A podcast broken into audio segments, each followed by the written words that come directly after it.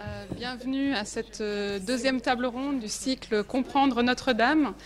Euh, c'est un, deuxième chapitre que nous ouvrons aujourd'hui sur ce monument, cette cathédrale, ce, ce phénomène qui nous semblait vraiment euh, très important de, de, de, remettre dans un contexte euh, historique assez, assez, assez important au cours des premières séances. Et euh, aujourd'hui, notre attention se porte sur la façon dont le regard se construit sur Notre-Dame au cours du XIXe siècle. Euh, peut-être que certains d'entre vous ont vu euh, l'exposition Paris romantique euh, au Petit Palais.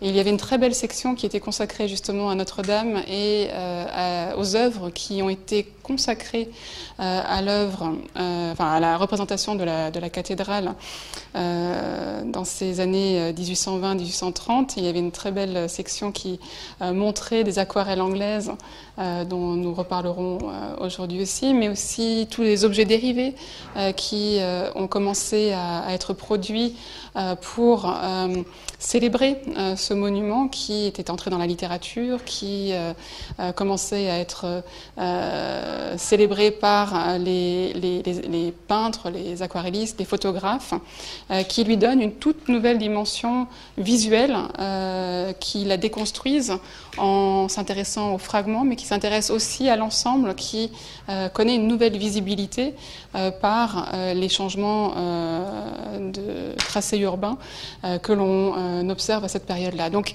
il y a vraiment une transformation du regard que l'on porte sur la cathédrale et les artistes y contribuent de façon extrêmement décisive. jusqu'à forger un certain imaginaire de la cathédrale. Et aujourd'hui, nous avons la chance d'avoir des, spécialistes euh, euh, renommés sur cette question-là, euh, certains ayant aussi contribué à l'exposition Paris romantique, d'autres qui nous ont, au cours des dernières années, offert des travaux magistraux sur l'image de la cathédrale et sur son, imaginaire. Mais je vais laisser le soin de présenter les intervenants à Jérôme Farigoul, qui nous fait l'honneur d'assurer la modération de cette table ronde aujourd'hui. Euh, Jérôme Farigoul qui euh, vient tout juste de rejoindre donc, les services euh, des musées de France après avoir été directeur des musées de Tours et du château de Tours. Et je lui donne donc tout de suite la parole. Merci beaucoup et très bonne discussion. Bonsoir à tous et merci de ces de ces petits, ces propos trop élogieux pour ma modeste personne.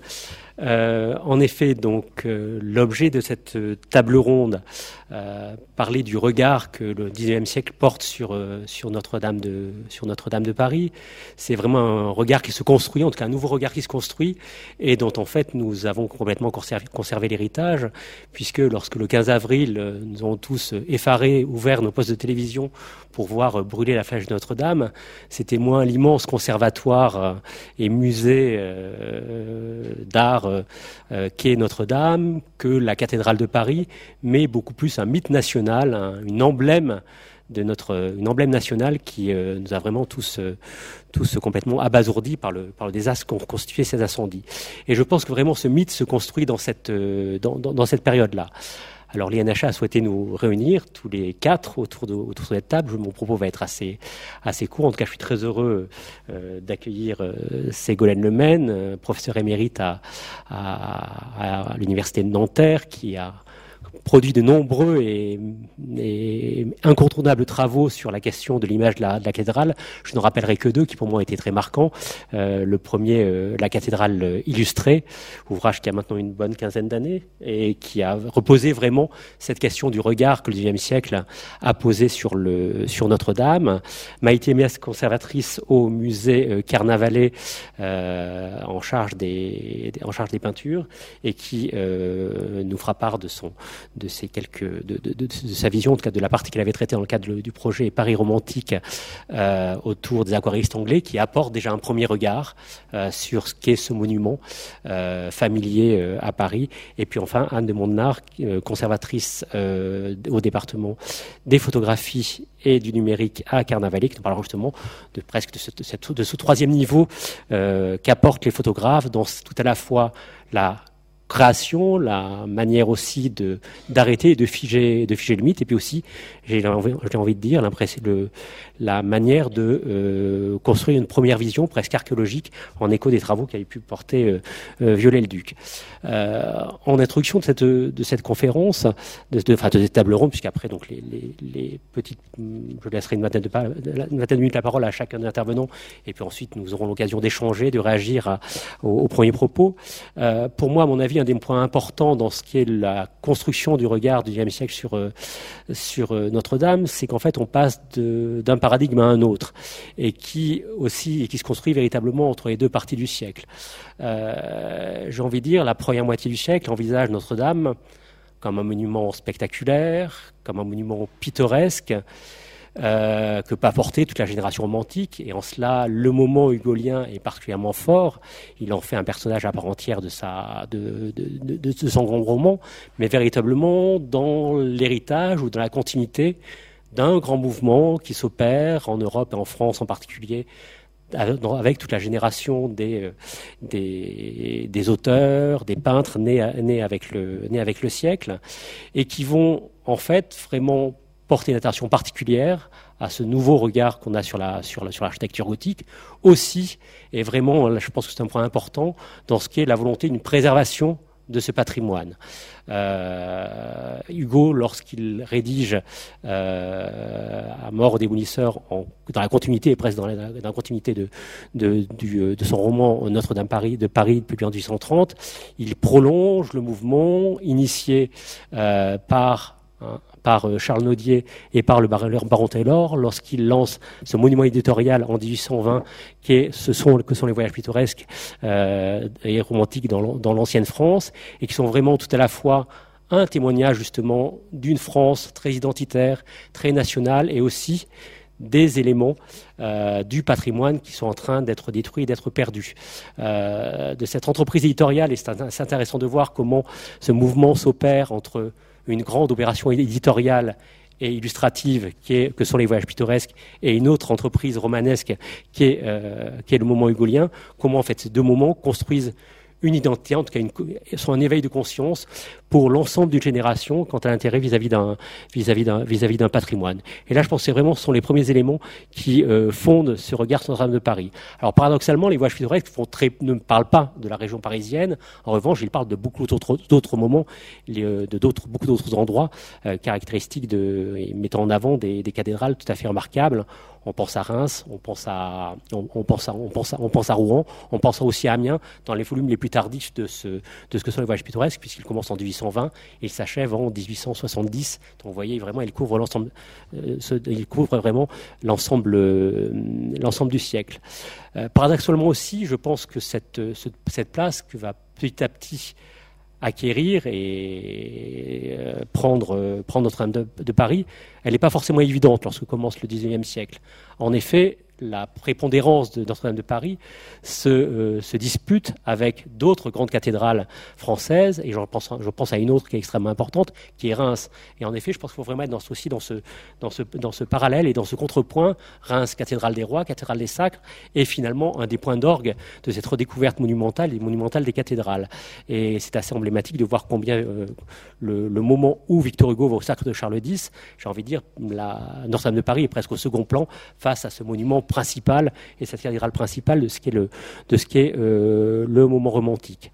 Euh, autre, autre point qui me paraissait intéressant aussi euh, d'aborder, c'est que Notre-Dame de Paris, finalement, va petit à petit affirmer sa place, et on verra comment vous, ce que vous en pensez les uns et les autres, à un moment où justement, elle, la dimension de grands monuments chrétiens et grand mouvement catholique est en train de disparaître, euh, ou en tout cas s'estompe. Euh, il n'est pas innocent de voir que euh, Napoléon Ier choisit, non pas la cathédrale des rois et Reims pour se faire couronner, mais choisit Notre-Dame de Paris, centre du, Paris, centre du pouvoir, et, et Napoléon en choisissant Notre-Dame pour se faire couronner dans cet empereur, se montrait là aussi en dévier, se montrer en, marge de ce qui était la grande tradition de, l'ancien régime pour créer un nouveau, centre de pouvoir, parisien. Voilà quelques éléments qui permettent peut-être de, poser le discours. Et je pense que la deuxième partie, euh, qui est importante aussi à mettre en avant, c'est cette idée justement du mythe national qui, du, mythe national qui, se construit. Euh, J'ai envie de dire que là aussi, euh, la vision française euh, porte véritablement l'héritage de ce que sont les grands autres mouvements européens. On connaît l'importance de la cathédrale pour les romantiques, euh, allemands, l'importance de la cathédrale pour les, Anglais, en tout cas de l'architecture gothique, comme un élément qui se pose, désormais comme un élément d'architecture euh, nouveau, identitaire et national en marge de ce que sont de ce qu'est la grande tradition classique héritée de, la, Grèce et de, la Grèce et d'Italie, et que donc chacun des pays, et la France en particulier, en identifiant, euh, avec l'aide de Notre-Dame, avec l'aide de, Victor Hugo, Notre-Dame de Paris, comme un grand monument national et un symbole. Euh, on voit comment tout cela se, déplace et fait de Notre-Dame un point d'ancrage important d'une nouvelle conscience nationale. Mais j'ai peut-être déjà été trop long et je vais m'empresser de laisser la parole à Ségolène Lemaine pour nous présenter donc justement cette question du mythe de la cathédrale et de cette construction de ce mythe. Merci beaucoup. Je remercie beaucoup les organisateurs de cette table ronde et de ce cycle de conférences, et France en particulier, qui m'a proposé de participer à cette euh, rencontre. Et euh, je vais tout de suite rentrer dans le vif du propos. Euh, en effet, donc c'est la seconde séance de ce cycle. Je pense que lors de la séance précédente, vous avez abordé la question de la patrimonialisation et de la restauration avec Viollet-le-Duc, notamment avec la présence de Jean-Michel Léniaud. Et cette fois-ci, nous nous interrogeons sur la construction du regard sur Notre-Dame de Paris au XIXe siècle, de la cathédrale au monument, dans cet euh, aller-retour entre monument et pittoresque. Et en effet, comme euh, Jérôme Farigoul vient de l'évoquer, la question du, pittoresque se pose euh, à l'époque dans le premier 19e siècle, avec ces voyages pittoresques et romantiques dans l'ancienne France, et avec des itinéraires qui se font à travers les provinces, en allant de cathédrale en cathédrale et en définissant des circuits touristiques. C'est vraiment l'émergence d'une forme de tourisme associée à cette sorte d'improvisation graphique qui est rendue possible par euh, la lithographie. En fait, on peut dessiner directement sur la pierre, on n'a pas besoin de graver et d'être reproduit par la gravure. Donc vous avez ici une vue de Villeneuve qui nous montre la vue de la cathédrale de Rouen depuis loin et je voulais insister sur cette question du regard euh, sur l'horizon de la ville, l'horizon urbain euh, où pointent les tours de la cathédrale.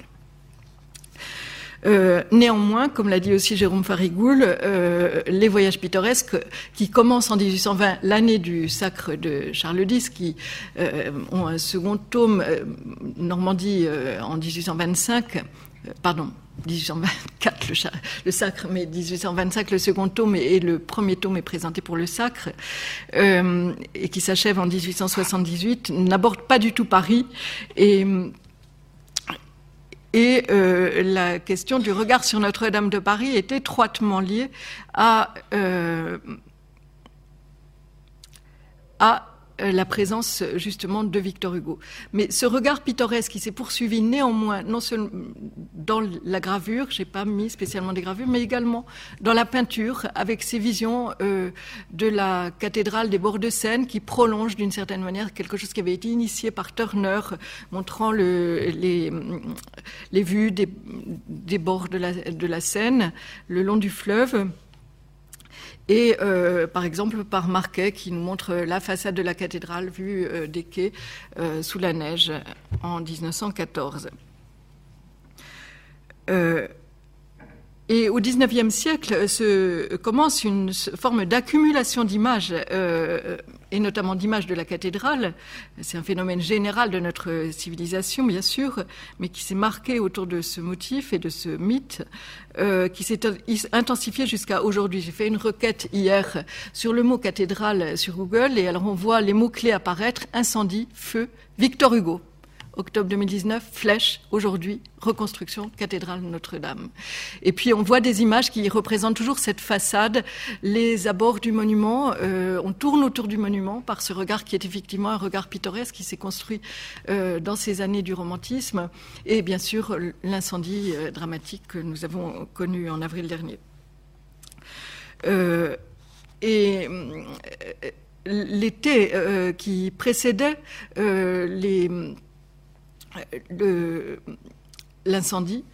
Enfin, l'année d'avant, il avait été possible de visiter la galerie des chimères et de venir, et les touristes pouvaient donc venir les vendredis et les samedis soirs visiter la galerie des chimères et voir cette Notre-Dame de nuit juste sublime que nous propose la blogosphère.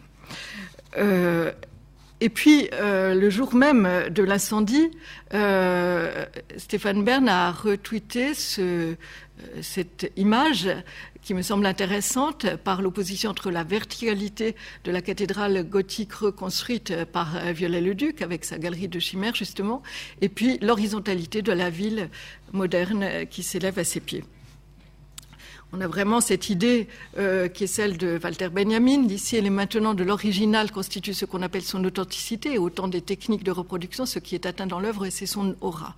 Mais dans ce même texte bien connu sur la reproductibilité technique qui nous habite aujourd'hui, il a cette phrase, la cathédrale quitte son emplacement réel pour venir prendre place dans le studio d'un amateur studio d'un amateur par des images, mais aussi par des maquettes. Et on a par exemple l'exemple du docteur Mohen à Chalon-sur-Marne, qui euh, accumule les, qui fait à peu près 80 maquettes de cathédrales. J'en ai choisi quelques-unes ici, euh, photographiées dans, le musée qui les conserve, où elles sont à touche-touche véritablement. Euh, il y a celle de Paris, celle de Strasbourg et de Reims que j'ai choisi pour vous les montrer. Mais revenons à Victor Hugo. Et en effet, si on dit Notre-Dame de Paris, euh, je me suis demandé, j'en ai pas la certitude, mais il me semble qu'on dit Notre-Dame de Paris parce, à cause de Notre-Dame de Paris, Hugo. sinon, on disait Notre-Dame. Euh, et d'ailleurs, la légende de la gravure de Mairie, enfin, les eaux fortes sur Paris, c'est toujours Notre-Dame tout seul. et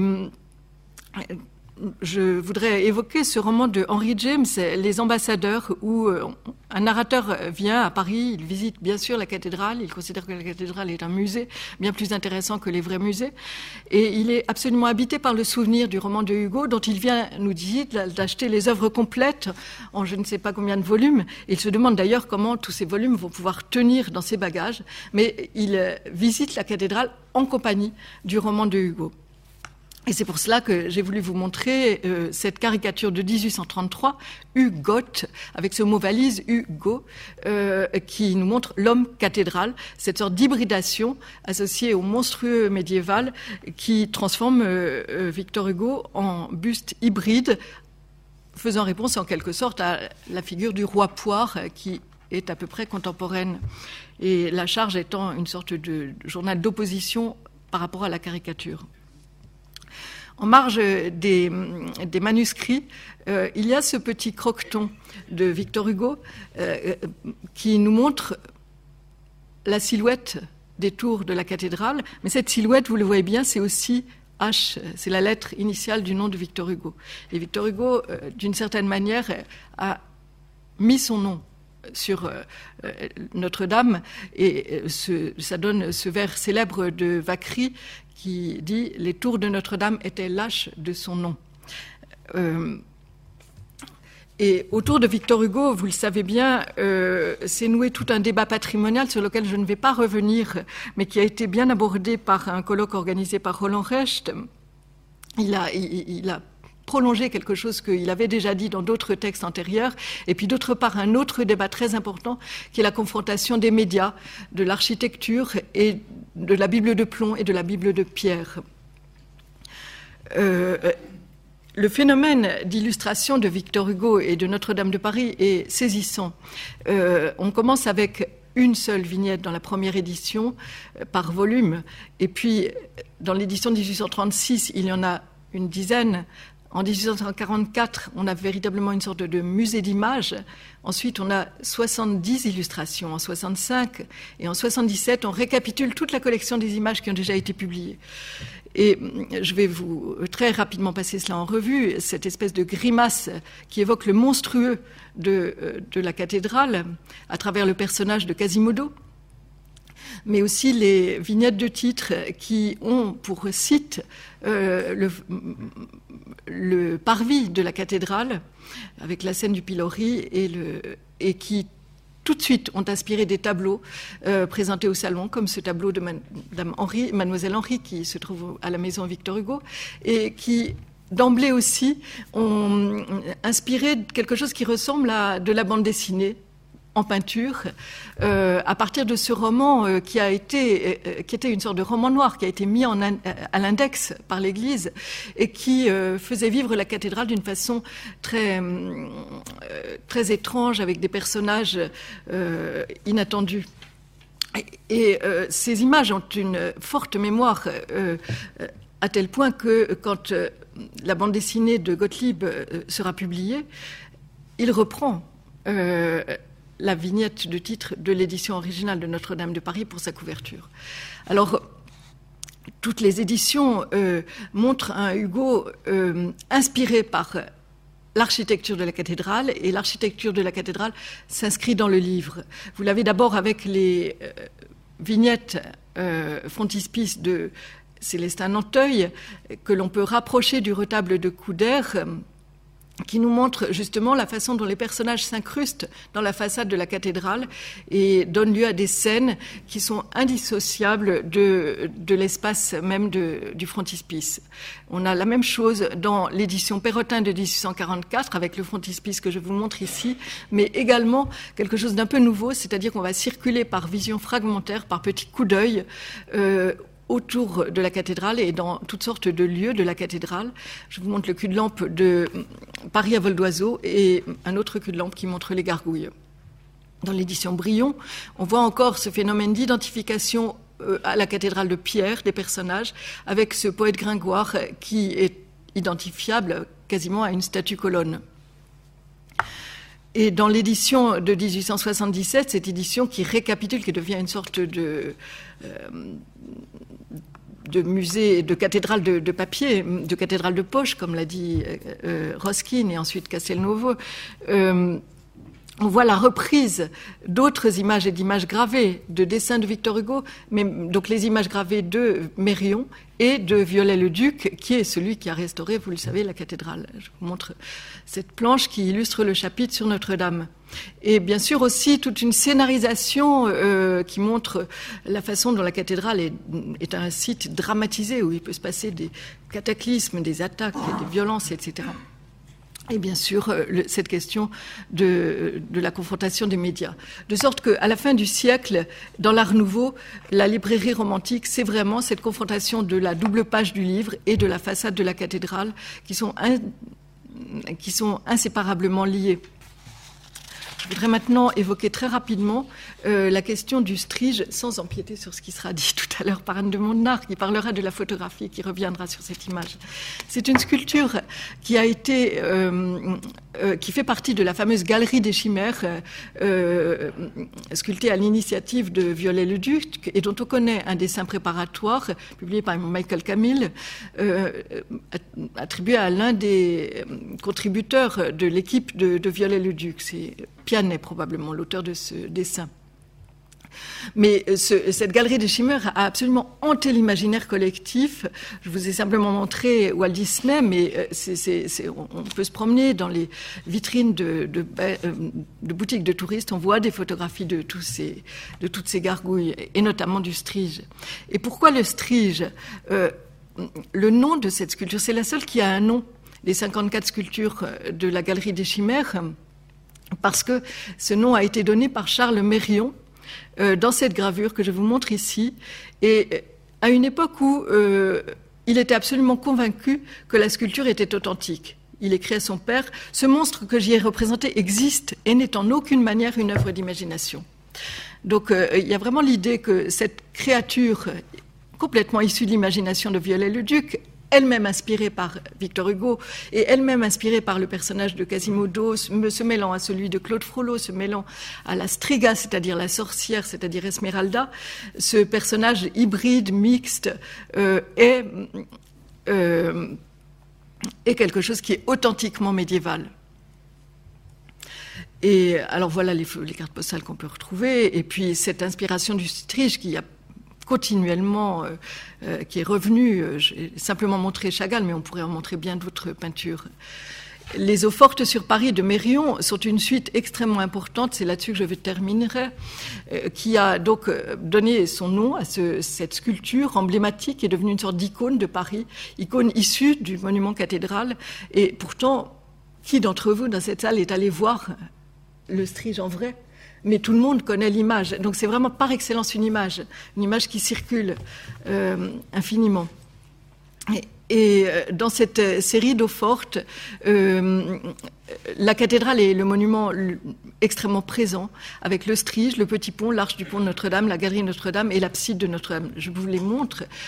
Et d'abord le frontispice par Braquemont, qui nous montre le profil de Mérion, étrangement proche d'ailleurs de la gravure du, du Strige, me semble-t-il, avec sa légende qui ensuite a disparu dans le dernier état.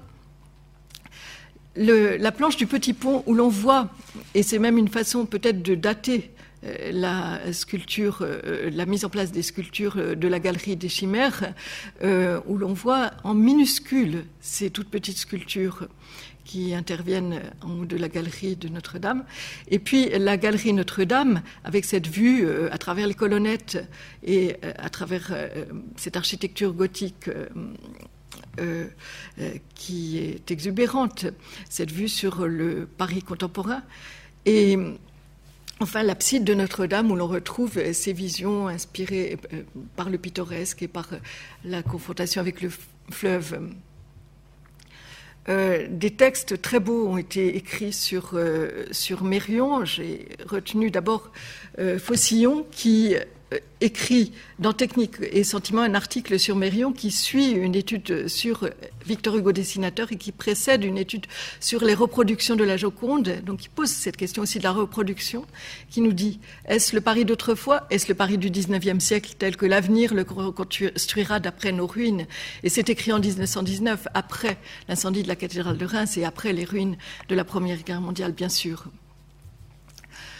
Euh, Geffroy, en 1926, un an avant la mort euh, de Monet, euh, à propos duquel il a écrit Révolution de cathédrale en 1895, écrit un livre lui aussi sur Mérion. Il est d'ailleurs le dédicataire du livre de, de Faucillon. Et il dit Sa poésie évocatrice rejoint le Moyen-Âge à travers la ville du XIXe siècle, dégage la mélancolie de toujours à travers la vision des apparences immédiates, avant de citer le signe et l'allégorie de, de Baudelaire qui lui paraît susceptible d'être mis en épigraphe au recueil de Mérion. Et pour conclure, donc, il me semble que euh, cette représentation du Strige a une portée euh, très euh, très intéressante et très belle sur le plan de ce que Walter Benjamin a appelé les images dialectiques. Je cite le texte de Walter Benjamin, il ne faut pas dire que le passé éclaire le présent ou que le présent éclaire le passé. Une image, au contraire, est ce en quoi l'autre fois rencontre le maintenant dans un éclair pour former une constellation. En d'autres termes, l'image est la dialectique à l'arrêt. Voilà. Et ça, c'est pour vous. c'est pour annoncer Anne mais je ne parlerai pas de Charles Nègre. Mais d'une certaine manière, cette dialectique à l'arrêt, c'est aussi la dialectique de l'eau forte et de la photographie, et des deux médias qui se confrontent, le média qui est tourné d'une certaine manière vers le passé et le médium de la photographie, qui est celui de l'avenir et de l'homme moderne qui est à côté. Voilà. Écoutez, cher Ségolène, merci beaucoup de votre intervention qui éveille pour ma part beaucoup de questions, euh, donc, dont, nous reviendrons tout à l'heure. Euh, je me propose de les passer la parole donc, à Maïté Metz, donc conservateur au musée, au musée Carnavalet, euh, pour nous présenter donc justement une vision en fait étrangère et presque antérieure à ce qu'on évoquait tout à l'heure autour de ce grand moment romantique, qui est la vision donc des aquarellistes et aquaristes anglais. Euh, en effet, la Notre-Dame de Paris devient presque un, un des topiques d'un grand tour euh, français, et c'est ce que va nous propose de nous parler euh, Maïté à, l'instant. Je t'en prie. Merci. Euh, oui, alors je fais un tout petit rappel, peut-être, puisque c'était euh, l'objet de, de, la demande de, France, que je remercie euh, du même coup, euh, qui, je pense, avait été intéressé par, euh, par cette section consacrée à Notre-Dame à l'exposition Paris romantique au Petit Palais, qui a eu lieu cette année et qui s'est achevée là à la rentrée. Et pour ceux qui ne l'auraient pas vu, on, va refaire un tout petit tour des salles, et notamment de cette salle consacrée à Notre-Dame de Paris, qui était introduite par par cette pendule cathédrale, donc pour initier évidemment le goût à la cathédrale, et puis quelques vues donc de cette salle qui englobait de nombreuses thématiques. Alors évidemment la thématique littéraire autour du roman de, Notre-Dame avec la figure d'Esmeralda. Sur votre gauche également des représentations de mise en scène. Et puis on a vu le, quasi-retable, on pourrait dire, de, la maison Victor Hugo. Euh, vous voyez que il y avait cette euh, projection, enfin cette reproduction euh, d'une lithographie que l'on que l'on retrouvera euh, tout à l'heure, et puis de nombreux objets, euh, notamment ce coffret reliquaire d'Héloïse et Abélard avec les reliques qui avaient été reconstituées à cette époque-là, présentées dans, dans cette vitrine.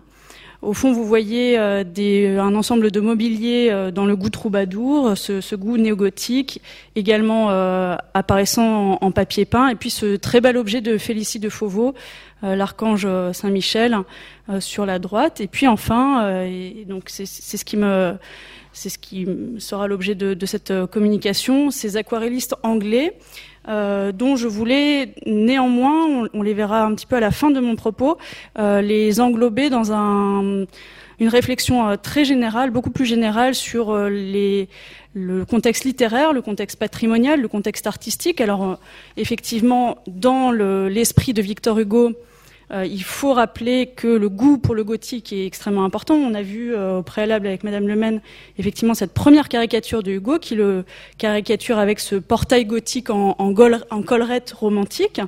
Euh, et puis j'ai choisi ici l'affiche de cette exposition qui a eu lieu l'année dernière au musée de Besançon à laquelle nous avions collaboré, où l'on voit effectivement ce, ce, gros, ce Victor Hugo avec son front très très imposant euh, accoudé sur, euh, sur les tours de Notre-Dame, la plume à la main.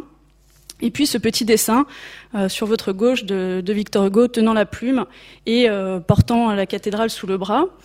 Euh, également ici cette, cette caricature par Henri Meyer où Victor Hugo est sur son trône en, en manière de, de, cathédrale. Et donc véritablement ce goût de Victor Hugo pour, pour la sauvegarde d'un patrimoine parisien de façon plus générale d'ailleurs à travers euh, Notre-Dame euh, s'exprime euh, alors par ses écrits et Notre-Dame devient vraiment véritablement l'emblème de, cette destruction d'un patrimoine parisien, d'un Paris moderne également. Et donc j'inscrirai aussi cette cette communication dans ce, cet emblème que constitue Notre-Dame autour d'un Paris qui, qui évolue, qui change, euh, un petit rappel néanmoins sur euh, les vues de Paris également, puisque les aquarellistes anglais s'inscrivent dans une longue tradition, une tradition de vues de Paris notamment, qui au préalable, euh, donc le paysage parisien ne se déploie pas dans son intégrité, il est dans un premier temps comme un motif de second plan ou d'une évocation symbolique. Ici, c'est une évocation morale à travers cette, euh, représentation de l'enfant prodigue parmi les courtisanes. Donc vous voyez que au premier plan, vous avez ce personnage qui euh, a, je ne sais pas si on peut pointer, est-ce que sur l'écran ça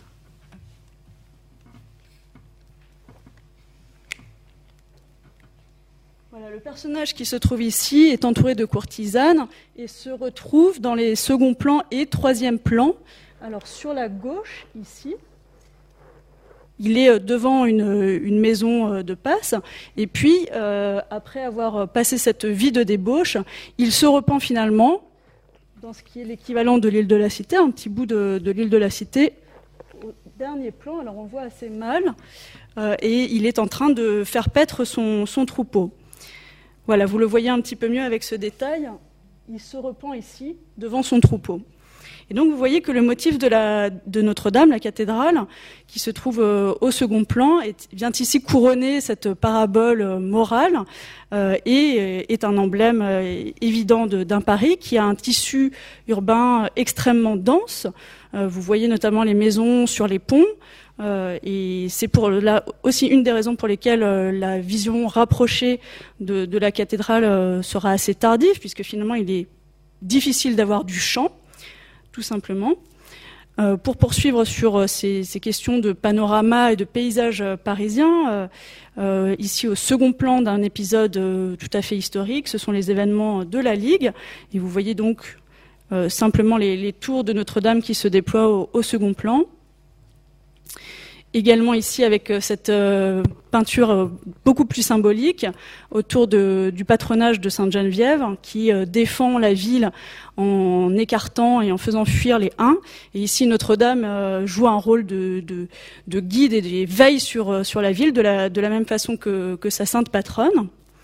Et puis, au XVIIe siècle, donc, se déploie toute cette vogue de, de panorama de vue de Paris, euh, notamment lié à l'activité, à l'attractivité de, Paris et euh, à l'immigration, enfin l'arrivée d'une colonie, hollandaise qui va se, trouver euh, vers le, boulevard Saint-Germain et qui fera de nombreuses vues de, Paris. vous voyez ici donc une des portes notamment qui, autorisait l'accès à travers un système de péage à l'un des ponts en bois euh, qui, coûtait relativement cher. Et donc euh, la cathédrale se déploie sur l'île de la Cité euh, au loin, encore une fois, toujours la difficulté d'accéder à cette proximité avec le bâtiment puisqu'effectivement, il est, il est question de, de difficulté de, perspective. Finalement, c'est un problème de cadrage, problème de photographie, on, pourra le voir tout à l'heure. C'est que avant finalement la construction du pont neuf, il n'y a finalement pas de perspective sur la Seine, qui est le point de vue par excellence pour représenter Paris, puisque c'est le centre névralgique, le cœur de, la ville, une sorte d'artère principale, comme une, rue, un boulevard énorme. Et donc, avant la construction du pont neuf, on a finalement assez peu de perspectives et les artistes ont bien du mal finalement à représenter euh, la ville dans son panorama et dans son entièreté.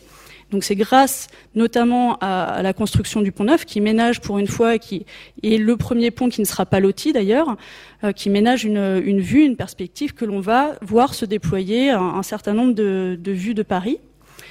Alors jusqu'au 18e, ici vous voyez cette euh, intégration, enfin cette euh, invention de cette perspective à vol d'oiseau qui est très impressionnante, avec cette peinture de Grevenbrock qui est un des héritiers notamment de ces artistes hollandais qui se sont installés au 17e. Donc vous voyez Grevenbrock de la même façon est attiré par la capitale et euh, donne de nombreux panoramas ici avec euh, ce très bel effet de perspective atmosphérique. Vous voyez que la, ville se fond euh, dans, une sorte de fumée et donc on voit les deux tours de, de Notre-Dame qui s'aperçoivent au loin. Un tout petit peu plus tard, au XVIIIe siècle, toujours un des grands représentants de, de la vue parisienne, c'est euh, Jean-Baptiste Raguenet, Nicolas Jean-Baptiste Raguenet, qui, à l'inverse de Grevenbrock, va avoir une euh, très grande précision, une grande méticulosité du travail. Vous voyez que tous les plans sont traités avec la même euh, finesse, et effectivement, il sera, enfin, la, plupart de, sa production artistique sera centrée sur la scène, sur l'attractivité de, ce, cette artère principale. Il donne une centaine de tableaux, il, il réalise une centaine de tableaux qui sont en réalité concentrés essentiellement sur les monuments de la Seine, à travers différents angles. Donc, dans un premier temps, euh, effectivement, euh, après ce, petit panorama, Notre-Dame est vraiment le centre euh, de la représentation, puisque intégrée à, la Seine, qui est une artère principale de ces, vues de ville, et on tourne autour parce que effectivement on a du mal à l'approcher, parce que les, constructions sont très denses, et donc c'est au XIXe siècle qu'on arrivera davantage parce que le parvis est dégagé aussi, à avoir cette, cette frontalité.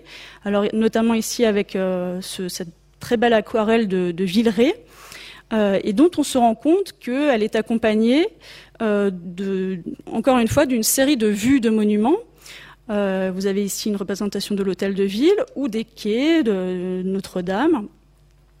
Ici, une autre aquarelle de, de, Charles Fréchot, qui lui est architecte de la ville de Paris et donc qui s'intéresse justement à d'autres bâtiments, notamment euh, l'hôpital des enfants trouvés, l'hôtel Dieu sur la droite, et qui va animer cette vue euh, par rapport à, son prédécesseur euh, d'un élément pittoresque que l'on retrouvera chez, les Anglais notamment, puisque la vie quotidienne, vous voyez, anime ce parvis. il y a de nombreux habitants, des, des marchandes ou des lavandières en activité. Euh, mais en tout cas, on reste dans un premier temps euh, dans cette euh, production qui est associée à un des éléments que Victor Hugo regrette à travers son combat pour, pour le patrimoine, c'est la destruction du vieux Paris.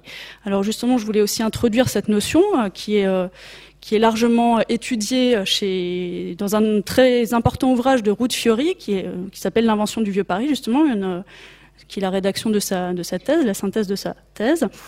Euh, et qui démontre que justement dans ces années 1830, euh, cette notion du vieux Paris euh, naît et surgit et, et, concomitante de, de l'engagement de Victor Hugo pour, pour ce patrimoine-là qui disparaît, un Paris qui s'en va, dont on a la nostalgie et dont on souhaite fixer effectivement le souvenir. Alors j'avais parlé à l'occasion de l'exposition de Besançon, dont je, vous ai montré quelques exemples d'une dialectique patrimoniale. Euh, c'est effectivement ce mécanisme qui, euh, d'une destruction matérielle, engendre une construction intellectuelle. Et donc, une des, expressions de cette euh, volonté de fixer le souvenir, ce sont ces albums de vues de Paris. vous voyez ici un des exemples par un artiste qui s'appelle Turpin de Crissé, dont il faut peut-être rappeler le contexte de mentalité, enfin d'esprit dans lequel il se, il s'inscrit, puisque c'est un artiste qui est clairement euh, royaliste. Et donc, pour lui, euh, le regret du vieux Paris, c'est aussi le regret d'une France monarchique qui s'en va. Vous voyez que cet album qu'il dédie au duc de Bordeaux présente dans son frontispice donc des éléments de gisants, des éléments de colonnes qui sont envahis d'une végétation luxuriante. Et il va donner un certain nombre de, vues, notamment de, Notre-Dame, ici euh, avec euh, euh, cet accès par le, jardin de, de l'Hôtel Dieu. Euh, et comme il a été rappelé, effectivement, il faut inscrire ces albums de, de vues de ville dans la vogue également des guides de voyage, dans la pratique plus générale de la flânerie. Je vous renvoie également à, une section de, de l'exposition Paris romantique, puisqu'on passe effectivement aussi à ce moment-là de l'activité ou l'attitude de promeneur, le promeneur solitaire du XVIIIe siècle, à celle de flâneur, euh, le flâneur qui est associé à la figure du dandy. Euh, sans être un oisif complet, mais euh, qui est un, flâneur actif, qui a le regard informé, qui, euh, dont les pas sont instruits et, curieux de, l'architecture qu'il observe. Et donc cette figure de flâneur est également une, figure qui, qui va transformer le, récit parisien, le récit de, de la ville et la vision que l'on va avoir de cette ville. Ici encore Turpin de Crissé, qui est très intéressé par les dans ce, même album de souvenirs, qui est très intéressé par les serrureries des portes de, Notre-Dame. Donc, il, donne notamment cette très belle lithographie euh, de, de, la porte dite rouge. Alors, à l'inverse de, ces ensembles de souvenirs, mais je voulais simplement l'évoquer, il y a une volonté beaucoup plus scientifique, euh, très rationnelle, qui est la statistique monumentale de Paris, vers 1840, qui va, euh, elle, établir des relevés euh, très précis, très très très ordonnés, très réglementés des principaux monuments de Paris. Vous voyez ici dans le frontispice justement la cathédrale qui, s'élève au loin comme couronnant les ensembles et les vestiges bien plus antique. Alors j'en viens progressivement à mes, artistes anglais, évidemment, et je vous rappelle simplement la, tradition dans laquelle ils s'inscrivent. On a parlé effectivement de Turner, il y a toute cette tradition euh, de, cette euh, euh, aquarelle que, que, Turner maîtrise à perfection, ici avec la cathédrale de Salisbury. Donc vous voyez ces effets très lumineux et cette, cet angle pris un peu de, de côté de cette cathédrale qui est finalement dépouillée d'un contexte urbain. Il y a une vision qui est quand même très rapprochée sur, sur cette façade. Et puis Constable également, ici, qui euh, joue de ce contraste entre euh, le, jardin de l'évêque, puisque ici il s'agit d'une commande de l'évêque lui-même, euh, ami également de, de, Constable, et donc le point de vue est pris de, la propriété du commanditaire même. Et donc il y a ce, très beau contraste entre le, premier plan très agreste et la cathédrale qui se déploie dans toute sa luminosité au second plan.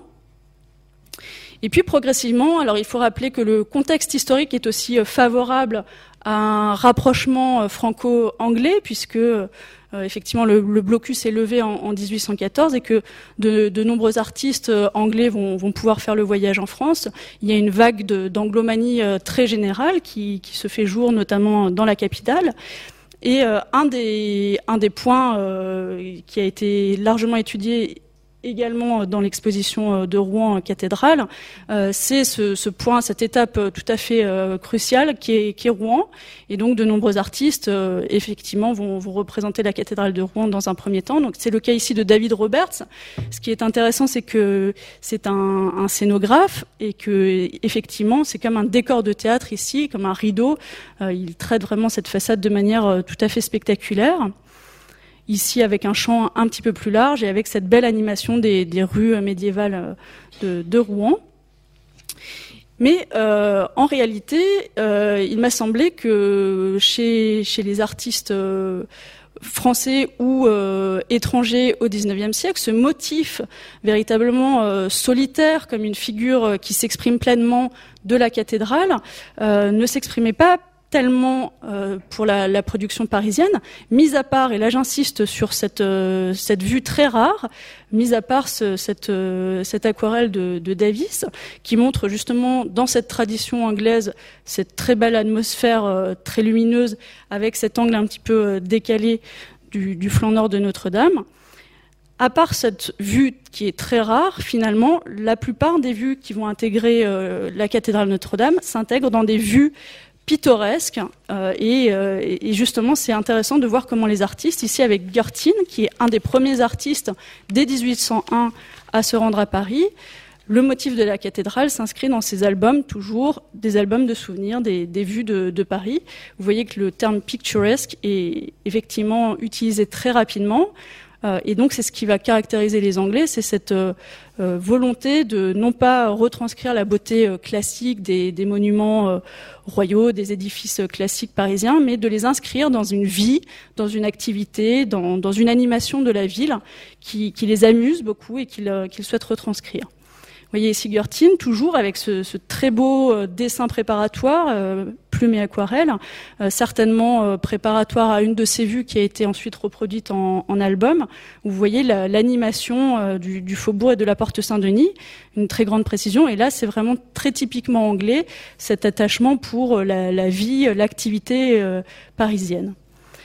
À la suite de, de Gertin, Frédéric Nash va lui également s'inscrire dans ce, dans ce registre-là donne de très très belles aquarelles qui ensuite vont être gravées. C'est le processus euh, assez, classique des aquarelles qui ensuite sont reprises en, en gravure. Alors Bonington est un jalon très très important qui lui euh, est plutôt un peintre de marine, enfin qui est attiré par euh, du coup les, bords de Seine. vous voyez, il donne cet effet de, coucher de soleil finalement comme comme si on était en, bord de mer. Et c'est vraiment véritablement lui qui va qui va constituer une sorte euh, d'école et avoir des disciples euh, qui, à sa suite, vont, vont reprendre ces motifs. Vous voyez ici le travail du dessin préparatoire et ensuite de l'aquarelle qui sera reproduite en couleur ou, euh, ou gravée en monochrome dans des albums. Et de la même façon, donc toute une série d'artistes inscrits dans cette tradition, William Wild ici, avec ses monuments et rues de Paris, dont on voit donc un, des éléments du flanc, euh, donc la, façade ici euh, prise un petit peu de biais et qui s'inscrit effectivement dans cette, euh, dans, ces, dans cette série, dans ces, dans ces albums qui euh, déclinent de nombreuses vues de, Paris sous, sous, ses plus beaux aspects, donc toujours avec ce dispositif, euh, enfin ce, ce processus de l'aquarelle qui après donne, donne lieu à une gravure. Alors peut-être un des, des, artistes qui se détache, c'est Boys, euh, puisque vous voyez ici un, un amusant euh, cadrage euh, qui peut sembler très, très traditionnel de, du chevet de, de Notre-Dame, mais vous voyez toutes les lavandières et, et, et, les bateaux lavoirs qui sont accolés au, au, quai, et puis surtout les, les draps qui pendent, et ça c'est très amusant d'avoir capté ce, en tout cas élargi le plan pour, pour avoir ce, ce petit détail euh, pittoresque. Ça, c'est tout à fait caractéristique de Boyce que de chercher vraiment des éléments euh, très typiques d'une vie parisienne. Donc, vous voyez par exemple un, autre point, un autre point de vue ici dans une ruelle dont l'aspect médiéval l'attire, mais également les enseignes, les, affiches, des, petits détails comme ce tonneau qui permet de verser de l'eau dans la rue. Donc c'est effectivement ce, genre de détails qui l'intéresse. Et puis la façon dont le cadrage, aussi ici une magnifique euh, plongée, contre-plongée euh, vers vis-à-vis de cette tourelle là de, l'hôtel de Sens. Et vous voyez le processus du dessin préparatoire sur la gauche, de l'aquarelle, qui ensuite est, reproduit euh, dans, des albums de vue.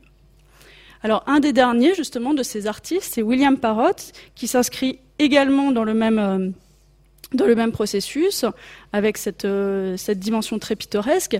Et vous voyez que lui-même est intéressé également par ces bateaux lavoirs, et euh, il donnera de, nombreuses vues de Paris. Il s'intéresse toujours à un bâtiment, à un monument qu'il inscrit dans une activité euh, quotidienne. Ici, c'est assez amusant, ce, marché des innocents, où on retrouve des types très parisiens. Vous avez le marchand de coco qui porte son, son instrument sur le dos. Vous avez d'autres d'autres types très, très caractéristiques du, du Paris populaire de cette époque. Et vous voyez qu'on a de nombreuses déclinaisons en peinture ou en gravure ou en aquarelle de ces mêmes motifs où l'importance pour ces, pour ces artistes anglais euh, qui, qui, sont très amusés par, euh, par cette activité du marché, certainement. Vous voyez un Ford Déal avec son, son, pantalon euh, rayé. On retrouve aussi le, marchand de coco à, à chaque fois. C'est comme un, un, signe visuel assez, caractéristique. Et vous, le retrouvez ici, le marchand de coco. Donc c'est cette figure euh, qui porte sa tisanière sur le dos. Et donc c'est comme un, un, élément visuel euh, tout à fait caractéristique. Et donc avec ce, dernier, cette dernière peinture, on est sur les, bords de, Seine. Euh, vous voyez l'activité de ces, de ces bouquinistes. Encore un élément qui suscite la curiosité. Outre un des aspects de enfin, architectural de, l'édifice euh, ici qui, est malgré tout euh, reproduit de l'Institut, mais c'est surtout cette activité des quais qui, intéresse l'artiste.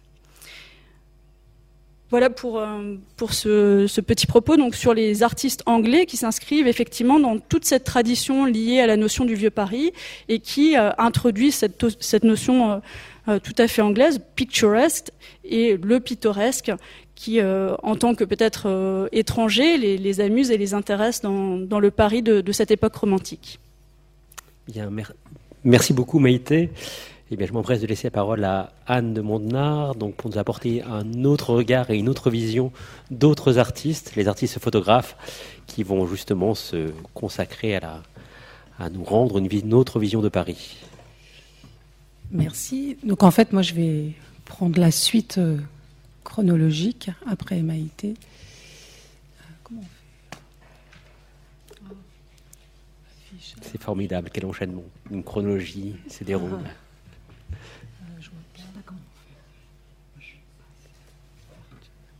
Ah si, c'est F5, le plein écran F5. Ouais, pardon. Oui, donc dans Juste euh, pour euh, rappeler un peu le, contexte, euh, on va repartir au, début de la photographie avec les images de, Notre-Dame. Donc rappeler que la photographie est inventée et, divulguée en France en, 1839, au moment même donc où se construit la notion de patrimoine et au, moment où s'organise aussi sa, protection. Les services de, l'État qui sont chargés de protéger et restaurer ce patrimoine comprennent d'emblée le parti qu'ils peuvent tirer de la photographie et ils vont encourager sa, pratique, son utilisation ou même passer des, commandes.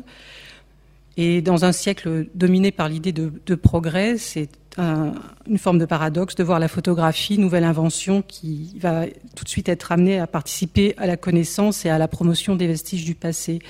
Donc juste deux, exemples. au sein de la commission des arts édifices religieux, par exemple, en 1848, c'est euh, Viollet-le-Duc qui est à l'origine d'une mention dans une circulaire qui préconise l'utilisation de, de photographies à l'appui de, de, rapports et de, dessins. Et puis en 1851, c'est la commission des monuments historiques qui va lancer une commande d'ampleur à cinq photographes pour aller photographier des, des monuments euh, sur l'ensemble du territoire français Mais là, comme pour les voyages pittoresques, Paris n'est pas concerné par cette commande, à quelques exceptions près, puisque la commission achètera par la suite des images, mais qui n'étaient pas commandées. Donc Notre-Dame, bien sûr, n'est n'est absolument pas représentée dans le cadre de cette commande en 1851. Et puis, la cathédrale, c'est plutôt l'affaire de la direction des cultes et pas de la commission des monuments historiques. Mais ce qui est intéressant, c'est de voir que dès l'invention de la photographie, la cathédrale va aimanter les, photographes, qu'ils vont pratiquement tous la, représenter, et ils sont nombreux à, Paris. Et donc, je voulais commencer avec cet exemple de l'inventeur lui-même de, la photographie en France, euh, Daguerre, qui représente donc cette vue de l'île de la Cité en, 1839, où se profile donc la, silhouette de, Notre-Dame. Et à cette époque, la photographie ne permet pas, par l'absence de miroir, en fait, euh, d'avoir une image qui est euh, conforme à celle que vous pouvez avoir sous, les yeux. Donc les premières images que je vais vous présenter sont inversées droite-gauche, et c'est souvent assez, euh, déroutant parce qu'on n'arrive pas à se repérer pourtant dans un paysage qu'on connaît bien. Et donc les, images sur Notre-Dame, on, commence ici en 1839 euh, avec, euh, Daguerre, donc elles sont d'emblée nombreuses, elles sont parfois signées, parfois pas, donc c'est pour cette raison aussi que je vous présente cette vue euh, anonyme, ce daguerreotype anonyme de la, de la façade de Notre-Dame. On ne connaît pas toujours les intentions des photographes, savoir euh, s'ils agissent de leur propre chef ou bien dans le cadre de, de commandes. Donc là, vous découvrez la, façade de, avant les, les premières interventions de, de Viollet-le-Duc. Et je vais donc vous présenter un premier ensemble de, photographies dites primitives, hein, parmi les premières images de la cathédrale, à la fois sur daguerréotype, qui est donc ce premier euh, procédé. C'est une image unique sur plaque d'argent un peu euh, miroitante et très, fragile, avec le procédé euh, négatif-positif sur papier qui, lui succède quelques années plus tard. Et puis, je, euh, vais aussi euh, m'intéresser à, un ensemble de photographies qui montrent à quel point euh, la photographie est un, outil documentaire exceptionnel pour suivre le chantier de, de la cathédrale, depuis les premières interventions de, de Viollet-le-Duc jusqu'à la construction de la flèche. Et j'aimerais finir par un autre, un troisième ensemble d'images pour montrer aussi que ce chantier de restauration de la cathédrale, elle fonctionne comme un laboratoire pour les photographes qui vont y essayer, euh, tenter de nouvelles compositions, euh, travailler dans, l'espace du, chantier, qui est un espace un peu particulier. Et voilà, ce sera la, troisième partie de, cette intervention. Donc cette image euh, anonyme, peut-être attirer votre attention sur, quelques, détails de cette façade, d'une galerie des rois qui est complètement vide et puis, je vous invite aussi à regarder le, portail central qui a été euh, modifié euh, par soufflot euh, avec des, linteaux qui ont, disparu et qui est le, même portail que vous avez pu voir sur la, maquette de la, pendule que Maïté Metz a, a présenté en, en, début d'intervention. Et c'est parce que c'est ces, motifs qui vont euh, dans les images, les autres images qu'on pourra vous présenter, que je vais pouvoir vous présenter. Vous allez voir comment les, choses euh, évoluent. Donc, euh, ce qui est intéressant aussi, c'est de voir que au début de la photographie, les, les, profils des photographes sont très très différents. Ici, vous avez un scientifique, et je vous montrerai des photographies réalisées par des archéologues et puis d'autres qui ont des formations de, peintres. Donc Hippolyte Fizeau, qui euh, travaille euh, avec Arago, qui est physicien, qui s'intéresse très tôt, euh, très jeune, donc à, la photographie. il a à peine 20 ans, et c'est quelqu'un qui va participer à, l'amélioration du, procédé, notamment à la stabilité de, l'image, et puis à, un aspect aussi de définition euh, bien plus euh, bien plus précis. Et puis il va aussi inventer un procédé d'impression des des daguerreotypes directement en, gravure. Donc là, je vous montre deux daguerreotypes qui sont apparus en vente publique dans les années 90 qui sont en fait de tout petits objets que volontairement agrandis pour que vous puissiez aussi en apprécier les détails. Et puis les traces que vous, voyez sont malheureusement des, traces de, doigts, puisque ces, ces daguerreotypes étaient nus dans une boîte et la, personne qui les a attrapés a fait disparaître une partie de l'image euh, en les, attrapant. Donc la, la, façade, donc toujours avec sa, galerie des, rois qui est complètement vide, et puis euh, le, cadrage qui est un peu compliqué aussi parce que forcément au premier plan il y a des éléments qui obstruent, même si le photographe cherche un point de vue élevé, il n'arrive pas à avoir encore euh, la vision de, la façade de, façon tout à fait complète. Et je vous montre une autre image donc du, portail euh, du flanc sud, du portail Saint-Étienne, par Hippolyte Fizeau. Un, archéologue euh, Giraud de Pranget, qui s'intéresse à, la cathédrale dans une série daguerreotypes assez importante qui est conservée à la Bibliothèque nationale de France. C'est quelqu'un qui va par la suite voyager en Orient et produire euh, des daguerreotypes, une collection assez importante. Et avant son départ, euh, il réalise un ensemble de photographies de la, cathédrale sans trop qu'on l'on sache vraiment euh, dans quel contexte et, pourquoi. Mais ce qui est intéressant, c'est qu'il s'approche en fait de la de la pierre, des détails. Et, quand on regarde de près cette image des, gables, des, fenêtres du, chevet nord, on voit le, désordre architectural, l'état dans lequel est la cathédrale à cette époque. Et, je crois qu'on comprend la, fragilité du bâtiment en regardant les, images de, Giraud de Pranget.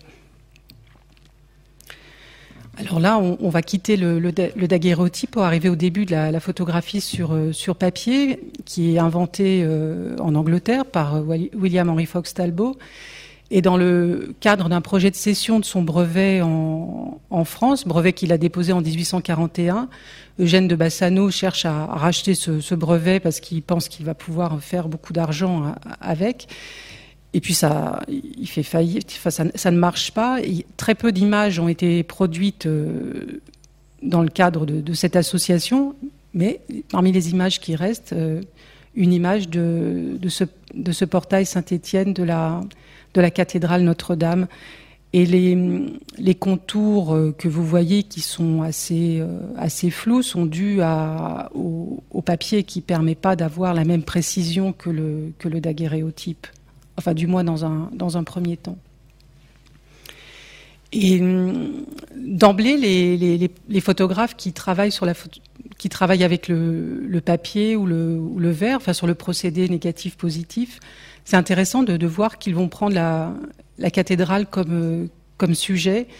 Ici, euh, vous avez à, à, votre gauche une photographie d'Hippolyte Bayard qui est datée de 1847 et qui est euh, donc une photographie. Là, je cherche aussi par les, images que j'ai choisies à faire un peu le, tour de, l'édifice.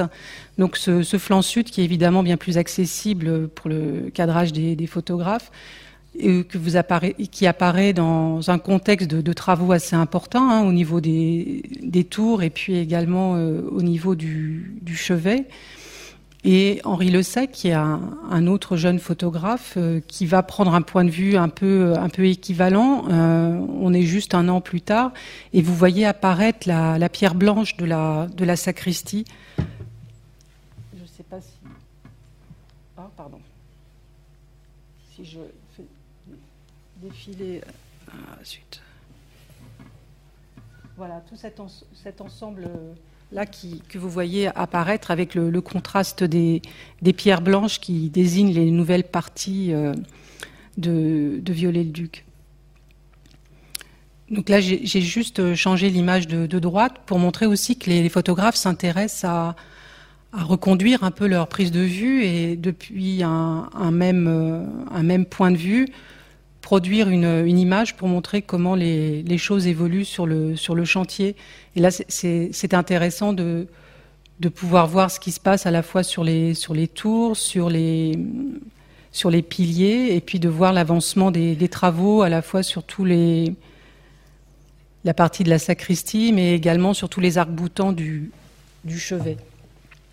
Alors c'est vrai que toutes les photographies qui nous sont parvenues ne sont pas, ne sont pas datées. On essaye de les dater aussi en fonction des, dates d'activité des, photographes, en fonction de plein de critères. Celui des travaux aussi joue euh, énormément. Mais on peut aussi se, tromper et, faire de, mauvaises interprétations. Je, vous donnerai un exemple tout à l'heure. Donc là, on continue sur le, flanc sud avec, avec Henri Le Sec et des images qui sont, qui sont pour le coup, elles, qui sont, qui vont pas rester dans un, espace intime des, des, photographes, mais qui sont, qui sont diffusées grâce à, un éditeur imprimeur installé à, Lille qui s'appelle Blanca Évrard et qui va permettre la diffusion de, photographies dans les années, au tout début des années 1850. Son entreprise dure à peine cinq ans, mais ça, permet de, elle permet de, diffuser des, photographies. Donc c'est des, tirages originaux qui sont présentés comme des, comme des gravures sur des planches avec des, avec euh, des, légendes. Et il, construit des, des, albums sur des thèmes différents et le premier qui s'appelle Album de l'artiste et de l'amateur, et puis il y a des albums qui sont spécifiquement consacrés euh, à Paris, et donc forcément avec euh, des images de la, de la cathédrale en, travaux. Donc le SEC qui continue à explorer ce, flanc sud avec euh, tous les, travaux qui évoluent du côté de la, de la sacristie. Édouard Baldus, qui est une autre figure importante du début des années 1850, qui était comme Henri Le Sec, un des cinq photographes choisis pour la, mission héliographique de 1851. Et à la suite de cette commande, il va proposer au ministère de l'Intérieur, au service des Beaux-Arts, de souscrire à un projet qu'il appelle Ville de France photographiée. Et parmi ces, premières images euh, réalisées euh, figure celle de la, cathédrale euh, Notre-Dame, montrant à quel point ce, bâtiment devient aussi emblématique parmi les monuments parisiens. Et Baldus, c'est quelqu'un qui privilégie plutôt les vues d'ensemble, qui va pas chercher, vous avez vu comme avec le sec, des vues de, détail. Il aime bien pouvoir résumer un édifice en, une seule image. Donc là, il choisit le point de vue qui lui permet de, donner euh, l'image la plus complète euh, de l'édifice. Et si vous regardez par rapport aux images précédentes, on voit effectivement que les, travaux sont toujours à, un stade un peu différent et que les choses progressent et qu'on a de plus en plus de pierres blanches euh, qui, qui apparaît. Autre euh, exemple de, publication, les, frères Bisson qui vont illustrer la monographie que Viollet-le-Duc et Lassus euh, publient sur la, sur la cathédrale en 1853. C'est 12 photographies de, des frères Bisson qui illustrent cet ouvrage, 12 tirages originaux. Mais dans l'ensemble, ces photographies ne, signalent pas vraiment les, travaux. On a l'impression de, voir un édifice qui est déjà euh, achevé, il y a pas de, où la restauration est déjà accomplie. En même temps, le, portail euh, sur le trumeau, vous voyez la figure de, la Vierge, est une, figure que Viollet-Lu va être déposée pour pouvoir l'installer à l'intérieur de la, cathédrale. C'est la, la Vierge au pilier. Alors, autre exemple de, photographie qui permettent d'observer euh, l'évolution des travaux sur la, cathédrale. Donc, j'ai rassemblé ces trois images à la fois de, Charles Nègre et de Édouard Baldus, alors qui sont peut-être pas suffisamment grandes, mais donc on observe sur la photographie de, Charles Nègre cette galerie des, rois. Et puis vous, la, le vitrail de, la rose qui est en cours de, réfection, et puis tous les, portails aussi qui sont euh, sous échafaudage, où on voit tous les, portails sont en train d'être repris.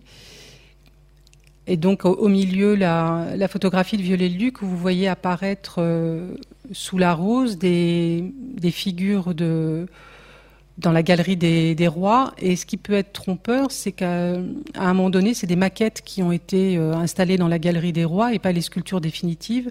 Et donc, on, peut se, tromper un peu dans la datation en disant, bah voilà, la galerie des rois est, terminée, toutes les sculptures sont installées, mais en fait, ce ne sont que des, que des maquettes qui ont été ensuite euh, descendues avant l'installation des, sculptures définitives qu'on reconnaît euh, en général à la blancheur de la pierre, tandis que les, maquettes conservent parfois un, un aspect carton-pâte plus, euh, euh, plus gris. Et donc la dernière image de, de Baldus, qui c'est plus facile pour la façade comme ça de reconduire un peu le, même point de vue. Et parfois, c'est vrai qu'à la fin, les, vues de, de, façade de Notre-Dame sont, sont, un peu répétitives. On voit apparaître euh, la flèche.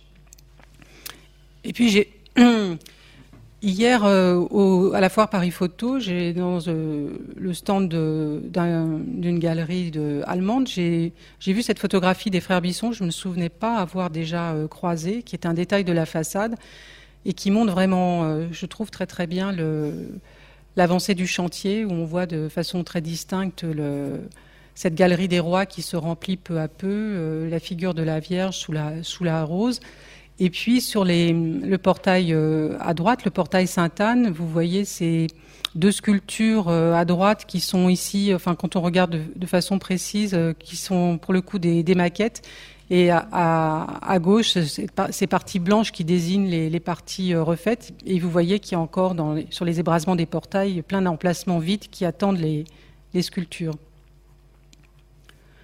Et donc, euh, dans ce, petit tour comme ça de, photographie qui permettent de documenter le, chantier, je, voulais finir avec ces images assez spectaculaires de, Charles Marville qui montrent la, flèche de Viollet-le-Duc, la base de la flèche et la flèche elle-même, et des photographies qui ont sans doute été commandées à Marville par euh, la maison euh, Mauduit qui a été chargée de fondre les éléments de la, de la flèche. Mais on n'a pas vraiment de, documents d'archives pour le, pour le prouver. Donc je vais opérer un petit retour en, arrière pour montrer euh, ce que les photographes font aussi euh, autour de la cathédrale dans des images qui ont une vocation sans doute un peu moins, un peu moins documentaire. Et commencer par euh, Charles Marville, Marville, qui est un pseudonyme, parce qu'en fait, il s'appelait Charles Bossu, et c'est intéressant de voir qu'au moment où le roman de Victor Hugo est publié, bah, il trouve que c'est un, nom assez dur à porter, surtout c'était un homme de petite taille, et donc il, il adopte ce pseudonyme Marville autour de 1832. Et c'est donc lui, lui, qui se représente euh, devant la porte rouge, là, au milieu des quelques planches de, de chantier et, qui réalise également ces, images un peu plus pittoresques du chevet de la cathédrale avec toutes ces carrioles qui sont euh, avec la végétation qui, qui enserre le, monument qui est donc euh, dépourvu de, flèches. Images également publiées par l'éditeur Blancard-Évrard et qui étaient donc euh, des, à des collectionneurs. Alors j'arrive à des images qui ont sans doute beaucoup moins euh, circulé autour de, Gustave Legray, donc euh, autre photographe sélectionné par la Commission des monuments historiques en, en 1851, qui est un photographe qui, avait un atelier, et qui enseignait la, la, photographie. Il y a une cinquantaine euh, d'élèves, entre guillemets, qui sont passés par cet atelier pour y apprendre la photographie d'où le, titre Gustave Legray et son, et son cercle. Et là, je voulais vous montrer un ensemble d'images où le, le contexte des travaux est vraiment mis en avant. On sent que c'est ce sujet qui, intéresse les, photographes. Donc l'image de, de Legray, le, contraste entre la, pierre blanche de la nouvelle sacristie et puis la, pierre de la, cathédrale, on sent que le, photographe joue avec ces, deux teintes une image euh, anonyme qui au centre aussi où ce, premier plan très très important euh, de, pierre. Euh, si vous vous rappelez de l'image des, des, que je vous ai montré tout à l'heure, qui était vraiment centré sur la, sculpture, le, trumeau du, portail de la, Vierge. Et là, c'est vraiment ce, ce, cette désorganisation qui intéresse le photographe. Alors, ce qui est intéressant aussi, c'est que ces deux images faisaient partie euh, de la, font partie de la collection euh, Viollet-le-Duc. Donc, il, il, avait rassemblé un, un certain nombre de, de, photographies sur la cathédrale au milieu de toutes les, les photographies qu'il avait rassemblées. Et à droite, cette image de, de Charles Nègre, assez étonnante aussi. Euh, prise dans la sacristie, mais sur un point, un point de vue qui est un peu, un peu surprenant. Et puis on retrouve ce même désordre au premier plan avec une poutre, un bout de sculpture. Et ces deux, ces deux autres images euh, que je trouve assez spectaculaires de Auguste Mestral. Donc euh, là, vous aurez fait le, le, tour des cinq photographes de la mission héliographique qui photographie les sculptures de Geoffroy de Chaume dans le chantier de la cathédrale avant qu'elle soit, soit mise en place. Et on voit que le photographe avait sans doute préparé un, une espèce de, tenture, de voile pour isoler la, figure de la Vierge en la photographiant dans le chantier, comme on faisait pour les portraits, qui étaient souvent faits en plein air pour profiter de la lumière du jour. On installait comme ça une toile derrière pour avoir l'impression qu'on était dans un studio. Et ce qui est intéressant, c'est qu'en fait, euh, ce, cette toile qui devait servir à, à, isoler son sujet, mais en fait, Mestral, il a il la laisse de, de, côté et puis il nous montre bien tout le, le, contexte du, du chantier, tout autour, tout le désordre qu'il y a autour de, de, cette Vierge. Et puis dans un curieux raccourci, il, est, il installe aussi un, un tonneau au-dessus de la, de la tête de la Vierge. Et puis il y a cette image aussi de voilà de, de Saint-Denis. On a l'impression qu'il qu qu va partir euh, marcher avec sa, tête dans, l'espace du, chantier. C'est des images assez, assez étonnantes et Mestral avait déjà travaillé pour euh, Geoffroy de Chaume dans le chantier de la Sainte-Chapelle où il avait de la même façon photographié ces anges avant leur installation euh, définitive dans l'espace du chantier et jouant également avec, avec des voiles qui étaient censés isoler les sculptures mais qui deviennent des fantômes parfois dans, les images. Donc je fais des allers-retours entre ces différents auteurs que je vous ai déjà présentés pour vous montrer des, images un peu plus surprenantes, comme celle des, voussures euh, du portail central par Charles dans des plans assez, serrés, qui font vraiment émerger, les, je trouve, les, sculptures, euh, les voussures, qui, qui, les rendent vraiment euh, visibles par rapport à un cadrage frontal. Et dans l'image de droite, vous voyez encore ce dessin, enfin cette présence d'une corde, autre signe de du chantier, tous ces éléments qui étaient évacués par les, frères Bisson. Et euh, Henri Le Sec, qui est sans doute euh, de tous les, les, photographes celui qui a le plus exploré les, les cathédrales, parce que quand il, euh, il, est sélectionné en 1851 pour la mission héliographique, il a déjà photographié celle de celle d'Amiens, celle de Chartres, celle de Paris, et dans le cadre de la mission héliographique, il va photographier celle de Reims et de, et de Strasbourg, et il est vraiment euh, à cette époque euh, reconnu pour pour les, les images qu'il a faites et puis cette capacité à, à, monter aussi, ce qui est pas, il faut imaginer, voilà, avec un matériel qui est quand même pas, qui est assez lourd. Hein, les, c'est une époque où les, les formats des, des, négatifs, des tirages correspondent à ceux des négatifs, donc il faut imaginer le, le châssis derrière. Tout ça est assez lourd et encombrant.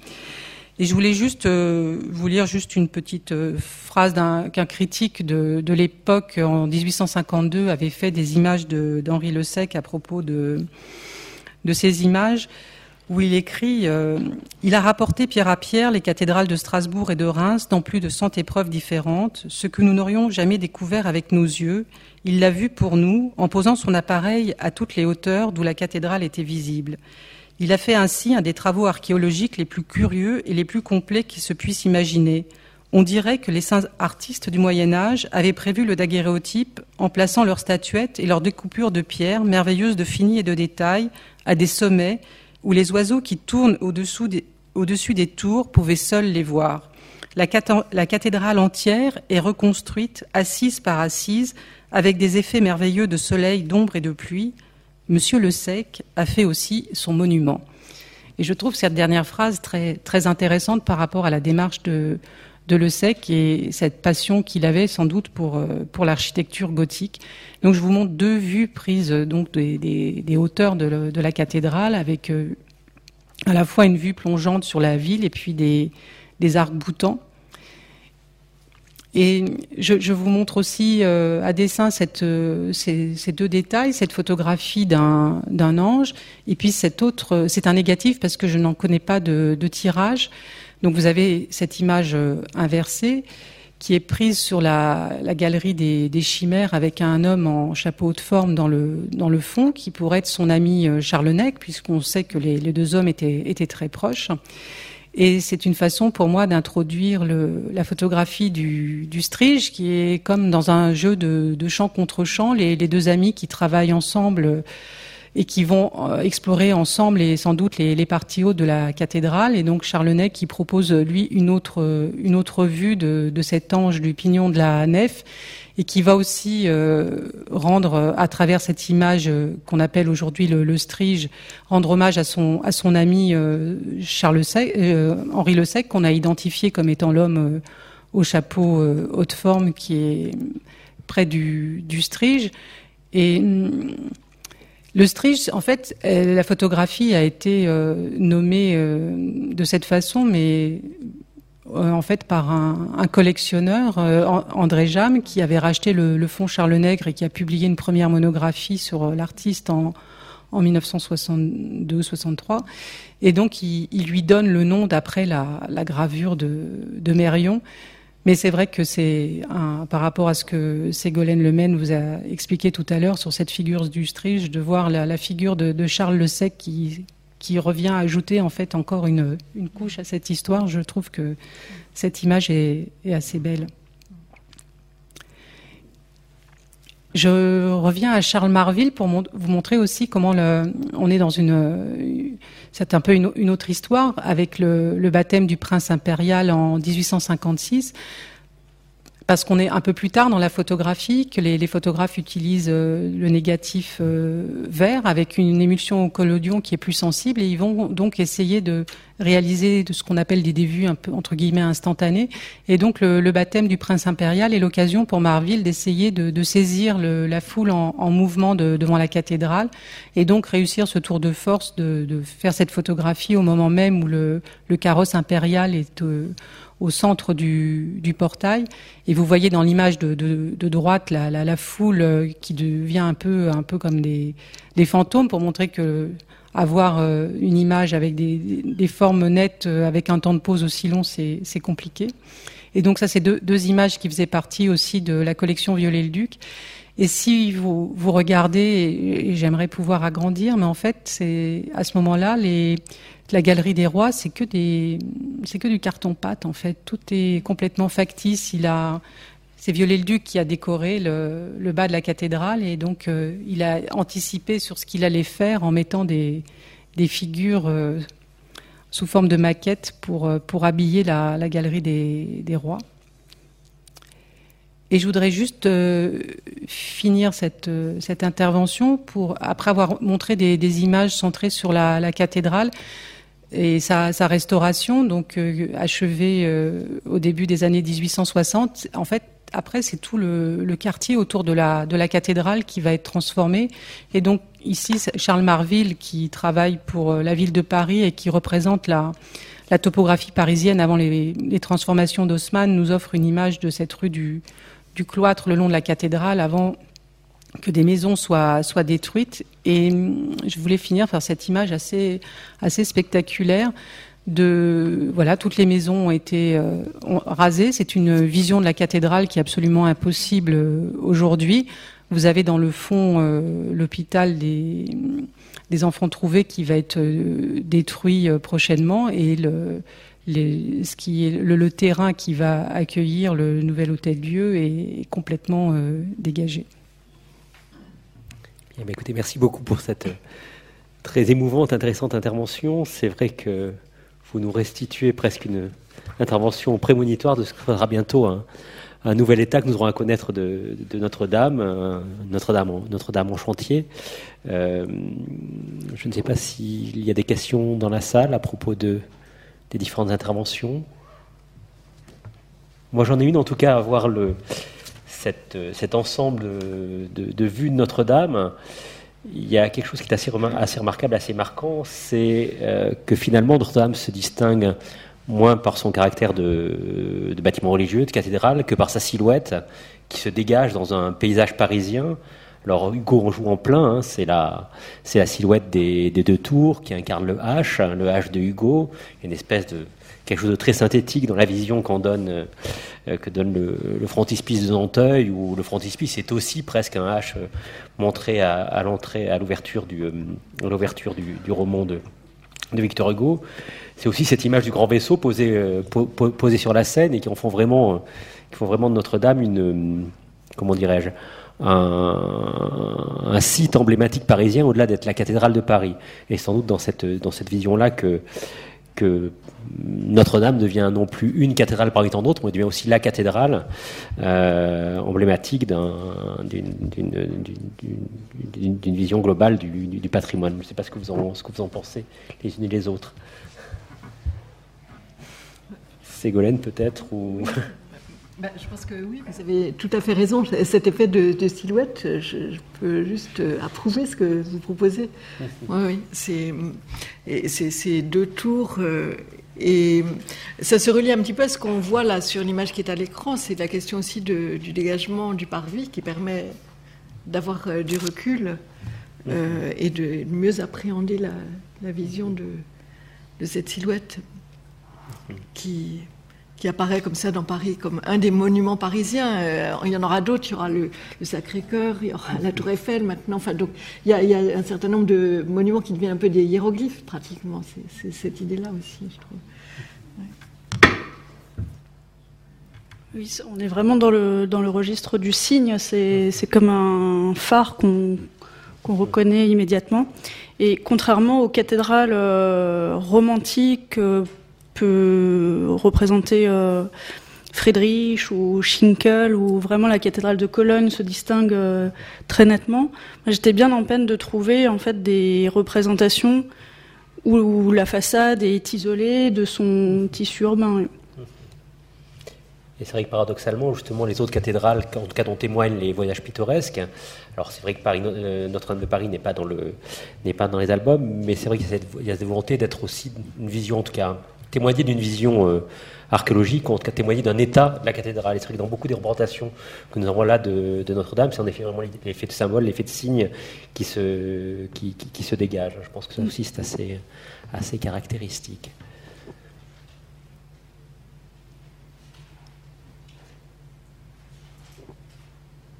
Avez-vous des questions?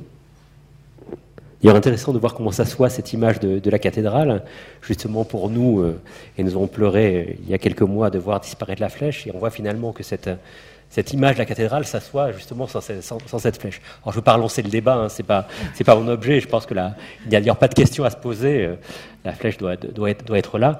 Mais en effet, c'est intéressant de voir comment euh, comment cette euh, cette silhouette se crée à, deux âges différents et de deux manières différentes, avec un élément quand même fondamental de sa structure qui apparaît, qui, dit, qui, est absente et qui, et qui réapparaît.